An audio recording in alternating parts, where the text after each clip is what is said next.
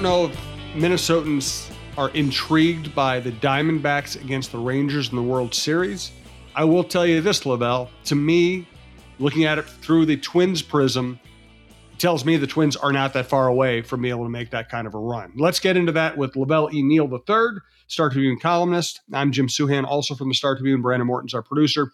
This is Chin Music, our baseball show at TalkNorth.com. Roy is on a junket this week, I think celebrating. Uh, uh, the USC baseball championship team he played on. So it'll be me and Lavelle this week. We'll get back to Roy next week. Uh, we appreciate everybody's come out to our live shows, everybody who supported the show. It's grown a lot, especially in the last couple of years. I think it's going to grow more as the Twins continue to put themselves in contention. We're coming to you from the Aquarius Home Services Studios. Thanks also to All Energy Solar. If you like the show or any show at talknorth.com, please subscribe to your favorite podcast app. It's free, it's the easiest way to listen. Uh, check out uh, our two Viking shows, our many hockey shows, John Krawczynski on the Wolves, John Millea on Preps, uh, Jeff Diamond on the Vikings. Uh, and I, I, love this show. Uh, so so continue to if you like this show, continue to listen as the Viking as the Twins make news throughout the winter. All right, Lavelle, what do you think of my theory? Are the Twins far away? I don't think they're that far away, to be honest with you. Um, the one thing that look uh, observing the playoffs, the one thing that jumped out to me is that it, it legitimizes the fact that Pablo Lopez and Sonny Gray matched up as a one-two starter were good good as any top two starters in any team in the postseason roster. I think um, those guys could have pitched with anybody. Um, I have been impressed with uh, the Diamondbacks because I didn't know much about. Uh, well, I knew Zach Gallen because the Twins were in Miami the day that Gallen got traded to uh, the Diamondbacks from the Marlins. Uh, Merrill Kelly is outstanding, and uh, they got a kid named I can't pronounce his last name. Pfaadt. I don't know. I can't, yep. Yep. Uh, that uh, no one knew about. So, and to me, that's like similar to like having a like a Louis Varland as a three or a Joe Ryan as a three. So, I I just think from a pitcher standpoint, they they were um, the the Twins would have been able to to uh, compete with all these teams. Uh, offensively was going to be the issue.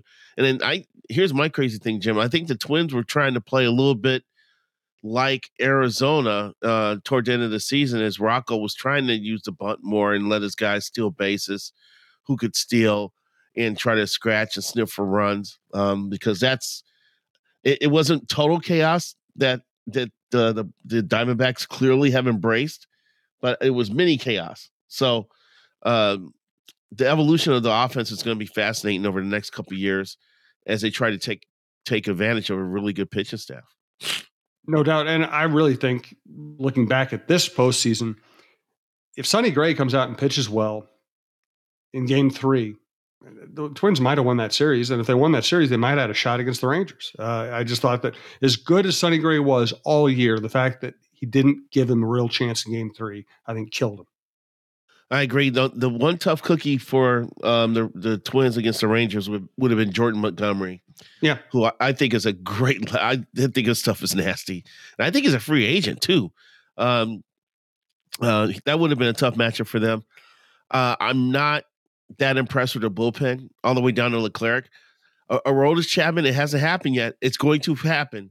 He is he is known for giving up big home runs, big moments. I it's got to happen here because that's what his his history says. It's uh, there's going to be a screw up here sooner than later. But I thought, uh, looking at uh, paper, if the tw- the Twins could, you know, keep up with the Rangers offense uh, enough, uh, when they played him earlier this year, um, I think it was Jonah Heim was not in the lineup. You know, they weren't 100%. And the Twins caught him at the right time. The Twins were 8 and 2 against Arizona and Texas, by the way. Yep. They swept yep. Arizona during the regular season. Mm-hmm. I'm like, this is just crazy. But um, it would have been a real interesting series, I think, uh, if the teams would have met. I agree. Uh, know, it, gets, go ahead. I would say it just shows the Twins were far off. Even you know, you know, they get knocked for winning a division that's considered like the weakest in baseball, but they really weren't far off from these other teams, and that's something that uh, the Twins should remember as they go through their offseason uh, roster building. No doubt. We're going to get some newsy developments that Lavelle's been working on here. Uh, Thad Levine, Byron Buxton, talk more about Rocco. I'll just say this, Lavelle. The whole storyline about there was some shame in winning a bad division. It was the dumbest storyline I've ever heard. Um, they again, and I'll say it one more time. I promise to never say it again after I say it this time. The 87 Twins, the hero heroes who broke the championship drought, who are celebrated as the the you know the ultimate heroes in Twin City sports. They won 85 games. They won a terrible division. In a normal year, they would not have made the playoffs. And then they won the World Series and became heroes. There's no shame in winning a bad division. Uh, and there's no shame in winning 86 games, winning or 87, whatever, and winning a bad division. There's none. It, it doesn't matter. Just get in. Hey, here's the thing too. That 87 team, they played. I think they were four games below 500 the second half of the season. Yeah, they, um, they almost choked it away. Yeah. Uh, here's the thing about team, that team was remarkable was how great they were at home, and they were terrible on the road. They were. They could they couldn't do anything right. And talking to Kent Hrbek, there was one late season series in Detroit, and they brought pictures from their uh, Metrodome clubhouse to hang them up in the visitors clubhouse in Detroit, just to make it feel like it was like their their uh, their their their home, and they still lost the series. And Hrbek's like, man, we tried everything that year. they just, it just, just, but they had a personality. If you tried to play them in, in the dome, uh, in that roof with that roof, sight lines, astroturf, crowd screaming down your your throat, it was a huge advantage. And there's nothing wrong with that. No, not at all. And I thought that the uh, Twins fans uh, during this postseason, especially during the uh, J series, made a huge difference. And we should all kind of aspire to that being the atmosphere from now on because that was an absolute blast for everyone. All right, let's get to some news here. Uh, this sounds like Thad Levine is out of the running in Boston. Uh, I like Thad. I think he's a really smart guy. I would have liked to see him get it. What have you? What did you hear about Thad process? Yeah, well, um, you know, th- here's the thing, Jim. The last few years, because remember, that used to that used to be quoted a lot in uh, in, uh, in the local papers yep. and on TV. But the last few years, um, there was a desire to just have one voice come out of the baseball operations department, and that moved toward Derek as being that one voice. And I don't know if if Thad felt like he was marginalized, you know, because I talked to him after he flirted with the Phillies in 2018, I want to say, and he was like, "We love it here. You know, my kids love going to school here. We're entrenched here. I mean." He was like, I just didn't want to move at the time you know, but things change over a number of years, and I think the combination of maybe uh, a little bit of wanderlust plus the fact, you know, you know, he I don't want to say he was marginalized, but you know, um, his voice wasn't heard as much. Maybe he decided that this is a good time for him to look into running his own shop, and uh, and he looked into that into that Boston setup, and that's that's a tricky one to go into uh, in Boston. Not just because of the media attention and the fans. It just seems like uh, the last few G- wh- whoever is not named Theo Epstein's had trouble trying to gain traction there. So that would have been quite a challenge. But the uh, Red Sox decided to go in another direction, and it looks like they're going to go in the direction of the smartest man in baseball, Craig Breslow, former Twin. who, who, who, who, we covered, and, and, yep. and, we, we knew then that he was he was a really sharp guy. He probably was going to be in baseball operations somewhere, and I'm not surprised that he's closing in on the Red Sox gig. As for Thad, um, you know, it's possible that he would be looking for another job, you know, for some internal reason here. I would just say that, I mean, the Red Sox want to interview you. you, unless you're Derek Falvey and you already have, you know, you already have all the power, influence. You've built up a strong uh, franchise. You're responsible for it. Your your name's all over it, and you've got a chance to win big. I mean, I, I you know, first of all, I, I, applaud Derek for not getting just an ego interview and getting his, you know, he obviously had no interest in having his name out there or being celebrated by the East Coast media as the next genius who might come in. He could have played that game and he didn't, which I appreciate. Uh, but that there doesn't have to be anything wrong with Thad's current role for him to want to interview for the Red Sox job. I mean, it is an immense job. And, you know, I, I, I haven't talked to Thad much lately. Um, my sense from p- being around people in the organization is that he's a pretty happy guy, you know, and that I think he likes it here. Um, doesn't mean he's not never going to leave. I'm sure he's an ambitious guy who wants to run his own shop someday. But I do, I have heard many times that he likes it here, and he's got uh, a controllable enough ego to not go for a job just to have the title. uh, yep. Uh, at the same time, Jim, the fact that he did go interview with the Red Sox, that's going to send up a uh, yeah. I want to I want to say an alarm, but it's going to alert other teams who may be considering similar moves that hey, if Thad's if Thad's looking around, we want to talk to Thad. So right. uh, I, I think that opens the door to potentially more opportunities for him. And like I say, you know, he may be at the he may be at the point in his career going, you know what, I'm happy here in Minnesota. I'm I love it here. Uh, my kids like going to school here. Uh, I could put up with the winners here. You know, but at the same time, I want to I want to make sure I I'm totally happy and make sure you know I'm not missing out on something that's elsewhere. So he's keeping his options open. It's what what's the phrase? Uh, always willing to have a conversation. You know, yeah. that's that's where and, he's at. And he's right gonna now, he is gonna want to he is gonna want to run his own shop someday. Uh, whether yeah. it's this year or three years from now, he is going to want to run his own shop, and there doesn't have to be any negative attached to his time in Minnesota for him to want to go do that. I mean, it's it's just it's going to happen. Uh, and he's a smart guy. He's well connected. He's well respected throughout the industry. Uh, people here love him. Uh, he's going to get a shot eventually. The question is, what's the right time and place for him? Correct.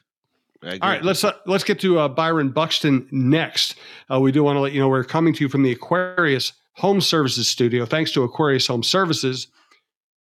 And thanks also to All Energy Solar, allenergysolar.com. All energy solar panel installations are done right and made easy thanks to more than 14 years of experience in Minnesota and beyond. All Energy Solar is ready to take any solar project from design to installation and everything in between. That's whether you're thinking about home, business, or both.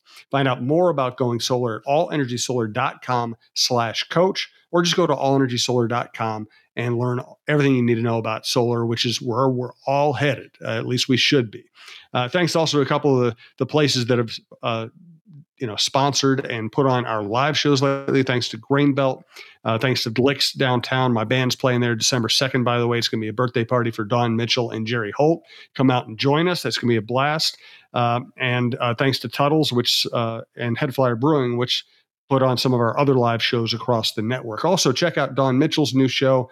Our guest this week was Laura Oakman. We've had on uh, we've had on Jim Kaat, Chad Greenway, uh, Mike Tirico, Mark Rose, and it's, it's been a fun new show to start out uh, to, to get going on the network. Check that out as well. And hey, just thanks to everyone who listens to this show and the network. We really do appreciate it. All right, what are you hearing on Byron Buxton, Lavelle? Well, yeah, I was able to communicate with his camp uh, uh, last week, and I wrote a column about it for Sunday. But apparently, there's already instant returns on his the surgery he had to uh to clean up the the knee. Um, and I checked with two different sources on this, and apparently there was just scarring from the previous surgery last year that was really um, limiting him. And apparently, after doing some research and asking around, um, where the scar tissue built up at made it even hard for him to stand in the outfield. So that that probably explains why he had to come out of the game when he was playing for the Saints late in the season when he made that uh, push to try to be on the playoff roster here. Uh, but uh, Buck has told some people who told me that his knee feels better than it did all last uh, all this past season. So that is a, uh, positive development. Um, the next step for Buxton is to come here in late November for a checkup post surgery checkup. Um, the twins want to look at his knee. They want him to do a workout for them. And if all goes well, he's going to be cleared to resume baseball activities and then go into the offseason with the idea of being prepared or getting prepared for uh, spring training next year, which uh, is an encouraging sign here, um, uh, especially for a guy who could not get in, play any outfield last year and felt like he was half a player because of it and the Twins were uh, the Twins suffered because of it. So uh, the fact that you know a week or two outside of surgery, he's already feeling better. Uh, sounds like it's a positive development. It does. Uh, let's go back to the Rangers. Thad Levine worked there for a long time. I used to live across the street from the old ballpark, uh, Arlington Stadium, and walk over and catch the last. I was when you I was did? young, and yeah, uh, when I, you know, I, I kind of got my career going covering high school sports for the Dallas Morning News. Um, and and before that, just typing in box scores for the Fort Worth Star Telegram. And we we were broke, and we lived in an apartment, uh, basically kind of right across the street from Arlington Stadium, whatever they call the crappy little ballpark they used to play in, which was basically Triple a AAA stadium. And uh, nice sized rats, though. They did grow rats very well back then. And I would, you know, I couldn't really afford tickets. And so what I would do is I would be at home and I was kind of a night owl and I would go over in the seventh inning when they just opened the turnstiles and let people walk in for free. And I'd go in and go sit in the bleachers and just watch the last few innings of baseball for free because I love baseball. And I, I always remember so often back then, midsummer night, uh, I would walk into the seventh inning. I'd go sit in the bleachers. I'd look up, and they had a temperature gauge. It was usually just ticking from 100 to 99 at that oh, God. that sounds right. That sounds right, man. Oh boy, it gets hot down there for games. No kidding. Hey, so you walked over you walked over to the amusement park then. The yeah, I I wasn't a big Six Flags guy. There's Six Flags uh, amusement park right there. I wasn't a big guy. I went there like one. I took my kids a couple times, but I just I'm, i just don't like amusement parks. So, and I was also broke and it was expensive, so we just didn't go very often. Um, but my big, my big picture question about the Rangers is, you know, it always felt like a downtrodden, hopeless franchise. Uh, they made a nice run back when you know Thad was involved, and here they are back in the World Series again. How did they do it this time? How how did they build a team that was capable of this? Well, um, they had to get the pitches straightened out and uh, Adam uh, Adam Montgomery uh, definitely helped. Uh, they traded for Scherzer. Um, they uh, Dane Dunning, they got from the White Sox. Um, they made a lot of moves that gave them like some capable pitching. But you know, the, the, thing is, the the Rangers have gone through cycles like this when they've not been afraid to spend money to uh, to try to put a, a winning team on the field. Going back to when they signed A Rod uh, as a free agent to a two hundred and fifty two million dollar contract which at the time was uh, worth more than the entire Twins franchise. Uh, but um, they they um, they added uh, Corey Seager, which was a big addition for them. Uh, they made a smart move to get Mitch Garver, uh, who's helped them out. But the thing is, they've had a combination of, you know, it's been I think it's been a holistic approach. It's not just been free agency; it's been a couple trades and and and, um, and some drafting. Jonah Heim, you know, is a hell of a player. Um, They've added a couple other uh, uh, guys, uh, players they've they added through the draft or signed, but you know, picking up Adolis Garcia, I, I, think it was a waiver claim from the from the Cardinals. You know, stuff like that. He's that guy's a superstar now. Uh, it's ridiculous. They've been able to, you know, put this team together from different uh, avenues, and then, yep, they spend a little to bring in some studs, but they also, you know, had some moves to to pan out. You know, you know, getting like a Dolis Garcia is like the Twins, you know, getting Johan Santana. It's just one of those deals where it ends up being way more than you you you can imagine it happen. So uh, it's been it's been rather fascinating how they built this team.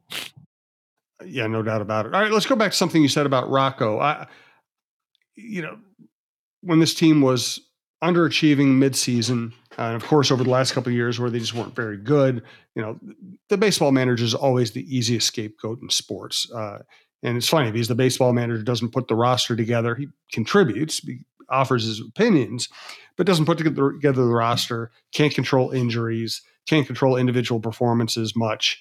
Um, you know, generally they're kind of in, in they're kind of in charge of in-game decisions and clubhouse atmosphere, right? Uh, and Rocco just took a beating when this team was struggling this year. I thought he had his best year as a manager overall, um, helping guide them out of the the, the struggles, um, platooning people in a way that we would not have thought would have been as productive as it ended up being. Um, you know, using his bench incredibly well, and I thought um, he had a great year in terms of steals and bunts, calling them at the right time, using the right people in the right way, and diversifying the offense with those things. Well, I mean, you look at how what the, how the team evolved from the beginning of the year to the, the end of the, to the, the, final out of the season shows you uh, the work that Rocco did. Um, I think he saw what it was like where when he was handcuffed. I mean, don't forget, you know, in, in April, May, uh, who was his leadoff, who was his leadoff hitter? Who was his number three hitter? Who was his cleanup hitter? He didn't know, and he could not put together a lineup because Buxton was struggling at DH and Correa was struggling to hit a shortstop and had, they had injuries, some other situations. But once Royce Lewis uh, was called up and was able to stay healthy and get in the lineup, you know, things start things change. He was able to crap the lineup, but Julien gave him a leadoff hitter. Wallner gave him a power guy, you know, and I think stuff that went on during the first half of the season, you know, forced Rocco to see how okay, how can I get runs out of this lineup? Well, looks like Willie Harris can still I'm sorry, Willie Castro can steal some bases. Um, let's let's try that. Um, let's try to move some runners around. Uh, you're right. He diversified the offense as the season went along because he had to, and because he had to, he probably discovered, um, you know, how he can put together uh, an effective offense with whatever he has to play with. I just think he didn't have a lot of tools at the beginning of the year, and when he got a few tools, he made the most of them. And I'm going to say once again, a good pitching staff covers up a lot of weaknesses. It makes a manager look good when you can just have a guy go out there and make you not say a word for six innings. You know, and uh, when you have Pablo Lopez and Sonny Gray uh, and Bailey Ober and Joe Ryan, those guys pitching as well as they did the first half of the season, uh, you know, stop me from making decisions. I don't have to make decisions for six innings now because of you guys. That makes that makes a manager look a lot smarter. Yep. I also think if you and I were with a bunch of people in spring training and I said, okay, I know, I don't know what the result of the season is going to be, but I know some things are going to happen. Byron Buxton is not going to play center field at all, and he's not going to hit either, and he's not going to be available to him for large stretches. And Carlos Correa, who you just signed for $8 billion, is going to have one of his worst offensive seasons and deal with plantar fasciitis. And you're going to cycle through eighth inning guys because Jorge Lopez is not going to keep the job. If I told you that in spring training, I doubt you would have said, "Oh, they're going to win the division." Oh, I would have said they would have finished under 500. Right. Uh, based on everything you just laid out to me, um, you're, you're saying the, the main main setup guy, the main setup guy's gone. Uh, Pagan was coming off a shaky season, so fan, fans are already mad at him. Uh, Buxton and Correa not hitting. Uh, you didn't mention the fact, oh, uh, Max Kepler's going to have like the worst first half of his career. Right. You know, I mean, you, look at all that, and it, it, was just, it would be hard. It would have been hard to see that team winning. Uh, um, so, you know, it was uh, Gardy had that sign over his office, improvise and overcome. Mm-hmm. And I think Rocco did a hell of a job of doing that during the regular season. No doubt. Hey, good stuff, Lavelle. Thanks for the reporting and the conversation. Thanks again to our producer, Brandon Morton. Thanks again to Aquarius Home Services and All Energy Solar, allenergysolar.com. We'll be back next week. Uh, hope to be rejoined by Roy, and we'll get into, into some more Twins possibilities and talk about the World Series.